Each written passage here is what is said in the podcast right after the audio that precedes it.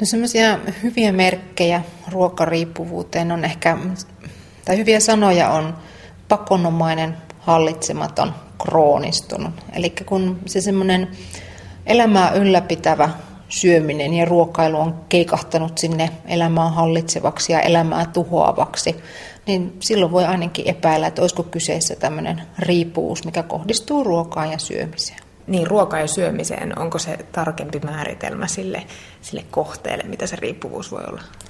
No joo, siinä on oikeastaan nämä kaksi, kaksi asiaa kuuluu tähän ruokariippuvuuteen, että, että se kohdistuu yleensä tyypill, niin tyypillisesti tämmöisiin prosessoituihin ruokiin, mutta, mutta tota, sen riippuvuuden ydin on kuitenkin ahminta tai jatkuva napostelu, mikä, mikä sitten on se, on se niin kuin fysiologisesti se riippuvuuden ydin, mutta se tosiaan kohdistuu tietyn tyyppisiin ruokiin.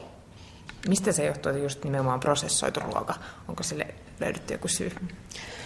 No on aika vahvaa tutkimusnäyttöä siitä, että erityisesti sokeri- ja rasvapitoiset ruuat tai tämmöiset, missä on tämmöinen nopea hiilihydraatti ja paljon rasvaa, niin ne toimii tuolla meidän aivojen mielihyvää keskuksessa, keskuksessa aika voimakkaasti. Eli ne antaa meille paljon mielihyvää ja sitä kautta me hakeudutaan niiden pariin uudelleen ja uudelleen, niin suorastaan sen saa sen mielihyväkeskuksen ylikierroksille, mi- mihin sitten perustuu tämä riippuvuus. Eli sitä haetaan vain sillä syömällä sitä hyvää oloa. Kyllä joo, sillä haetaan hyvää oloa, mutta sillä haetaan myös sitten toisaalta semmoista ehkä lohduttavaa oloa. Eli riippuvuuteen kuuluu aina siinäkin kaksi aspektia, että, että toisaalta se mielihyvä, mutta toisaalta sitten myös semmoinen lohduke, mitä siitä ruoasta saadaan. Että, että, että jotenkin se on semmoinen helpottava tekijä siinä ehkä kiireisessä ja stressaavassa päivässä tai elämäntilanteessa, niin se ruoka tarjoaa semmoisen helpotuksen siihen kiireessä ja stressaavassa elämäntilanteessa, nekö ne on ne syyt, jotka, jotka johtavat sitten siihen ruokariippuvuuteen, vai mitä siellä taustalla täytyy olla, että riippuvuus syntyy? No mä itse ajattelen, että kyllä tämä ruokariippuvuus on sillä tavalla ajan lapsi, että, että varmasti aikanaan kun ruokaa ei ole ollut näin paljon tarjolla, niin tämä ei todellakaan ole ollut niin ajankohtainen aihe. Mutta me eletään tänä päivänä semmoisessa ympäristössä, missä sitä ruokaa on vähän liikaakin tarjolla ja se selviytyminen onkin enemmän sitä, että miten selviää kaiken sen ruoan keskellä, miten pysyä terveenä ja mitä, mitä syödä. Että, että kyllä se ympäristö on toki niin kuin tuonut varmaan tämän ruokariippuvuudenkin ainakin meidän tietoisuuteen enemmän ja, ja niin kuin ihmiset enemmän siihen ruokaan koukuttuu. Mutta jos puhutaan ihan riippuvuussairaudesta, niin siellä kyllä sitten on, on toki muitakin asioita, mitkä vaikuttaa. Esimerkiksi sitten tietysti niin kuin geeniperimä, jos e, mielenterveysongelmat vaikuttaa riippuvuussairauden syntyyn. Tämä sosiaalinen ympäristö, minkä tuossa jo mainitsinkin. Ja sitten ihan esimerkiksi nuorena aloitettu, aloitettu riippuvuuskäyttäytyminen, eli mitä nuorempana aloittaa vaikka semmoisen ahmintakäyttäytymisen, niin ne aivot vielä siinä vaiheessa on hyvin kehittymättömät ja muokkautuu, muokkautuu helposti sinne riippuvuuden suuntaan. Tämmöiset asiat kyllä vaikuttaa.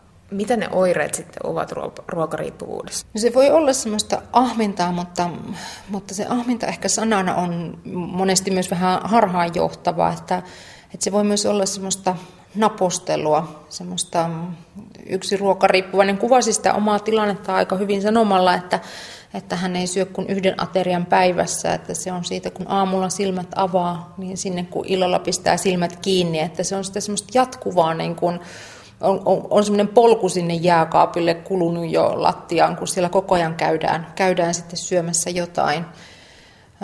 Se on ainakin yksi sellainen tapa, tapa mutta toki se voi olla myös että ajoittain semmoista niin kuin ihan ahmintatyyppistä, että suuria määriä lyhyessä ajassa nopeasti.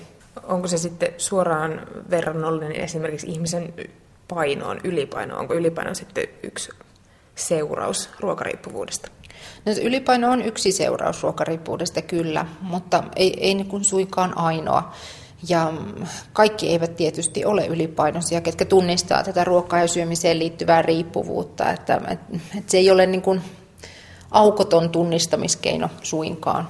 Ja, ja kaikki ylipainoiset toisaalta sitten taas ei ole ruokariippuvaisia. Että se on tosi tärkeää muistaa, että tämä on vain yksi selittävä tekijä tähän suureen ylipaino-ongelmaan, mikä meillä länsimaissa tällä hetkellä on. Muita, muita seurauksia siitä sitten on ehkä tämän, näiden fysiologisten seurausten, kuten sen ylipainon lisäksi, tämmöiset psykologiset tekijät, että riippuvuuksiin kuuluu aina aika vahvasti häpeää ja syyllisyyden tunteita ja ahdistuneisuutta ja ja välillä ehkä semmoista kieltämistäkin, että välillä se on hirvittävän suuri ongelma ja sitten on parempia päiviä ja sitä, että, eihän tämä olekaan ongelma, vaan se ongelma on suorastaan muilla, mutta, mutta semmoinen niin kuin ahdistuneisuus sen ruoan ja syömisen ympärillä ja se hallitsee se ruoan ja syömisen ja ehkä painon pudottamisenkin ajattelusta elämää aika paljon, niin, niin silloin ollaan ehkä ongelman ytimessä ja äärellä.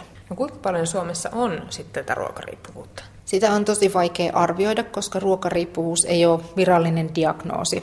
Eli semmoista ei, ei ikävä kyllä tänä päivänä vielä voi saada. Mutta varmasti suuresta ongelmasta on kyse sillä tavalla, että, että ihmiset oirehtii paljon ruoalla tänä päivänä. Että, että on se sitten tämmöistä ihan pakonomaista hallitsematonta ahmintaa, tai on se sitten semmoista yli, yliterveellisyyttä, niin semmoinen se on noussut aika keskeiseen osaan tämä terveellisyys ja ruoka ja, ja, ja ongelmallinen suhde ruokaan.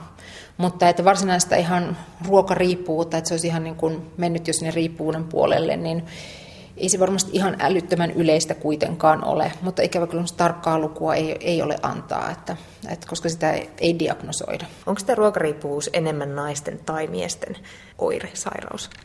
No siitäkin on vaikea sanoa juuri sen takia, koska niitä diagnoosia ei tehdä, mutta se tiedetään, että syömishäiriöstä ahmintahäiriö, mikä on lähimpänä tätä ruokariippuvuutta, eli tämä PED, PED, niin on arvioitu tuolta HUSin syömishäiriöyksiköstä, että Suomessa olisi noin 100 000 ahmintahäiriöistä, jotka on tyypillisesti keski-ikäisiä naisia ja miehiä, ja näistä kolmannes on miehiä.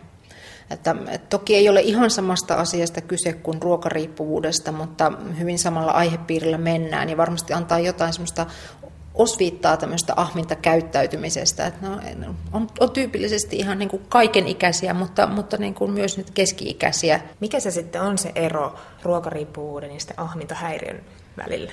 Semmoisia virallisia tutki, tutkimuksellisia tai akateemisen tutkimuksen kautta tulleita eroavaisuuksia on, että tämä ruokariippuus kohdistuu enemmänkin tietyn tyyppiseen ruokaan, just tähän prosessoituun ruokaan. Kun taas ahmintahäiriöissä nähdään, että kun se ahmintakohtaus tulee, niin oikeastaan minkä tyyppinen ruoka tahansa kelpaa silloin. Ja ahmintahäiriödiagnoosin, jos, jos niin kuin ihminen itselleen saa, niin se tarkoittaa sitä, että syödään lyhyessä ajassa suuri määrä ruokaa nopeasti – kun tämä ruokariippuudesta taas ajatellaan, että on enemmän nimenomaan semmoista napostelua, mikä jatkuu pitkin päivää. Ei välttämättä kerralla niin suurta määrää, mutta, mutta niin kuin, toki sitten päivän mittaan esimerkiksi kaloreita tulee, tulee paljon. Mutta että tästä varmaan tarvitaan vähän lisää vielä tutkijoilta tietoa, että mikä se ero on. Ja mä itse ajattelen, että aika saman, samantyyppisestä asiasta on kuitenkin kyse. Ja tärkeämpää olisi, että ihmiset saisi apua, kuin se, että oletko sinä ahmintahäiriöinen vai oletko sinä ruokariippuvainen. Että jos tunnistaa itsellään sitä ahmintahäiriötä ja saa apua sieltä syömishäiriöhoidosta, niin sehän on erittäin hyvä asia. Mutta kaikki ei siitä apua saa. Ja, ja sitten tämä ruokariippuvuus tarjoaa taas pikkusen eri näkökulman ehkä sille samalle asialle. Ja jos on helpompi ajatella sitä omaa ongelmaa sen riippuvuuden kautta, että mä syön kuin riippuvainen, mä olen ihan kuin vaikkapa alkoholisti, mutta se mun riippuvuus on vaan se syöminen tai se, se ruoka, se tietyn tyyppinen ruoka. Niin jos saa apua siitä ajatuksesta, niin se on mun mielestä silloin niin kuin hyvä asia. Eli tämän ruokariippuvuus ei missään nimessä korvaa niin kuin syömishäiriö tietämystä ja ajattelua, vaan se tuo uuden näkökulman ehkä samoihin, samantyyppisiin ongelmiin. Onko miesten ja naisten välillä sitten eroa siinä, että minkälaiseen ruokaan se riippuvuus kohdistuu? No en usko, että oikeastaan on. Et meillä on ehkä sellainen ajattelu, että naiset syövät tämmöistä makeaa, makeaa herkkua, just niin kuin suklaata ja tämmöistä, mutta kyllä mun kokemuksen mukaan niin kyllä se maistuu miehillekin ihan hyvin. Että, että ehkä se on enemmän sitten henkilökohtaista, että jollakin voi olla tämmöiset suolaiset herkut, niin kuin esimerkiksi pikaruoka tai sipsit tai lihapiirakat tai makkarat, tämän tyyppiset prosessoidut ruoat, kun taas toisille voi olla sitten vaikka jäätelöt ja keksit ja kakut ja suklaat ja karkit ja tämän tyyppiset. Mutta tämä ei ole kuitenkaan keski-ikäisyyteen liittyvä ilmiö, tämä ruokariippuvuus.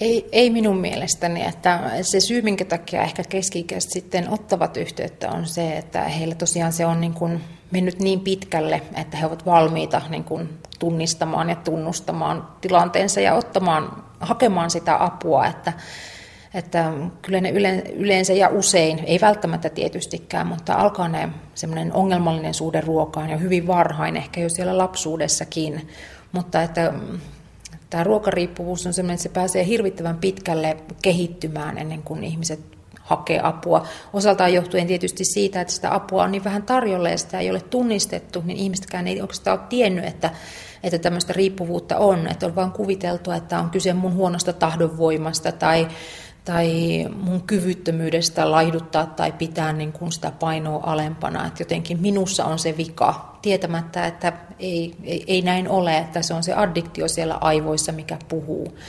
Mutta, mutta tota, että ehkä sillä tavalla niin kuin keskikäs sitten ovat heränneet hakemaan sitä apua, että se on, se on niin kuin tarpeeksi pitkälle mennyt se tilanne, että ollaan valmiita, valmiita sitten oikeasti hakemaan sitä apua. Mikä se oikea aika on hakea apua? Milloin, milloin kannattaa hakea apua? Mitkä ne on ne merkit? Milloin, että kyse ei ole vain niin tämmöisestä hetkellisestä vaikka rasvaisen ruoan himosta. No joo, oikeastaan mä itse ajattelen niin, että, että tätä tietysti ei tosiaan voida diagnosoida virallisesti, mutta ihan niillä samoilla addiktiokriteereillä, millä, millä diagnosoidaan muitakin riippuvuussairauden ilmenemismuotoja, niin niillä voi tunnistaa tätäkin. Ja siellä on esimerkiksi äh, käytön jatkuminen negatiivista seurauksista huolimatta, ja se käyttö alkaa vaikuttamaan sosiaalisiin suhteisiin, eli jäädään vaikka mieluummin kotiin yksin, kun lähdetään sinne saunailtaan työkavereiden kanssa, kun hävetään itseä tai sitä omaa syömistä tai omaa painoa. Ähm, toleranssin kasvu. Voi olla vierotusoireita, kun yrittää lopettaa vaikka, vaikka sitä ahminta, ahmin, ahmintaa hetkellisesti. Ähm, semmoinen salailu ja häpeä, tämmöiset asiat liittyy voimakkaasti, voimakkaasti tähän riippuvuussairauteen, oli se ilmenemismuoto mikä tahansa. Ja milloin sitten hakee apua? Silloin kun tuntuu, tuntuu siltä, että niin kun ne, se taakka on käynyt itselleen semmoiseksi, että tarvitsee siihen apua. Että tietysti jollekin jotkut oireet tai seuraukset ei vielä merkitse paljoakaan, vaikkapa se ylipaino. Kaikille se ei ole ahdistava asia, mutta jollekin se voi olla jo hyvin niin kuin hyvin ikävä tilanne, että on vaikka sitä ylipainoa ja sitten niin kuin se syöminen ahdistaa ja siinä on sitä salailua. Että et niin kuin jotenkin itselle, mikä, on, mikä tuntuu siltä, että ei jaksa kantaa enää, niin ehdottomasti silloin, silloin hakee viimein sitä apua. No miten sitten ruokariippuvuutta hoidetaan? Tällä hetkellä hoitoa ikävä kyllä on aika vähän tarjolla tarjolla johtuen, johtuen tietysti siitä, että tässä ollaan niin kuin uuden ilmiön kanssa, tai tämä ilmiö on tullut vasta pinnalle puheenaiheeksi, niin sitä hoitoa on aika vähän tarjolla, mutta minun mielestäni parasta olisi, että voisi saada sellainen moniammatillisesti apua, että olisi esimerkiksi ravitsemusterapeutti auttaisi, auttaisi sen ruokavalion kanssa, että se olisi tarpeeksi ravitseva ja, ja siellä olisi sopivasti kaloreita itselle, että, että ei myöskään syödä liian vähän. Että et ravitsemusterapeutti niin auttaisi luomaan semmoisen hyvän tasapainoisen ruokavalion sinne, mikä sitten auttaa myös pidättäytymään siitä ahminnasta. Sitten olisi hyvä saada apua siihen riippuvuussairauteen. Oli se sitten vaikkapa, vaikkapa jostain kunnan poliklinikalta tai, tai tota, psykologilta. Ja sitten toki me puhutaan paljon vertaistuesta, että me ajatellaan Myllyhoitoyhdistyksessä, että vertaistuki on erittäin hyvä, hyvä apu tähän riippuvuussairauden hoitoon, että sieltä voi saada semmoista jatkuvaa apua, kun me uskotaan, että, että semmoinen elämäntavan muutos on se tapa hoitaa tätä. Että ei ole semmoista nopeata, nopeata vaikkapa lääkitystä tai leikkausta, millä tätä voitaisiin hoitaa, vaan tarvitaan pitkäaikaista suunnanmuutosta siinä elämässä ja se vertaistuki tarjoaa siihen tosi hyvän tuen ja mahdollisuuden. Puhutaan sitten vielä Merja Lehtinen yhteiskunnan vastuusta.